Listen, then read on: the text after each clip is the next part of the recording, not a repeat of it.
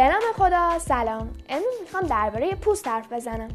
پوست یکی از وسیعترین بافتهای بدنه که دارای ساختمان پیچیده ایه به طور کلی چهار عامل برای پوست تاثیر می‌ذاره که عبارتند از وراست، محیط، سن و عوامل مراقبت از پوست. پوست خوب و سالم باید نرم و لطیف باشه بدون لک بوده و رنگش یک نواخ باشه. پوست یکی از اعضای کارآمد بدنمونه. که پنج کار مهم و اساسی رو انجام میده. اعمال حسی بدن رو بر عهده داره. حرارت بدن رو در دمای 37 درجه نگه میداره. به عنوان یک لایه محافظ تمام سطح بدن رو میپوشونه. فعالیت های بیوشیمیایی بدن رو بر عهده داره مثل سنتز ویتامین دی و مخزن چربی توی بدنه. پوست تقریبا 4 کیلو وزن داره و سطحش به 1.85 متر مربع می‌رسه.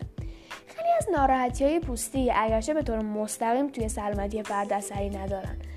ولی از لحاظ روحی تاثیر خیلی زیادی می‌ذارن و چه بسا باعث اندوه افسردگی فرد میشن.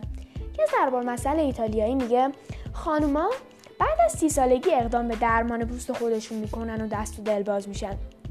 در صورت که ممکنه بیماری های پوستی و حتی پیری پوست از سین پایین تر در خانوما شروع شده باشه. پس بعد پیشگیری کنیم و چه بهتر که توی این روزه قرنطینه شروع کنیم به مراقبت از پوستمون.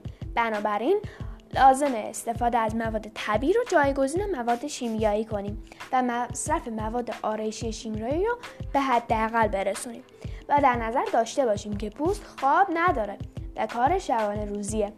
و در صورتی که در شرایط نامناسبی مثل آلودگی، برنامه غذایی نادرست، کار زیاد و استراحت کم و غم قصه قرار بگیره زود رنجو میشه پس بیشتر به فکر سلامت پوست خودمون باشیم.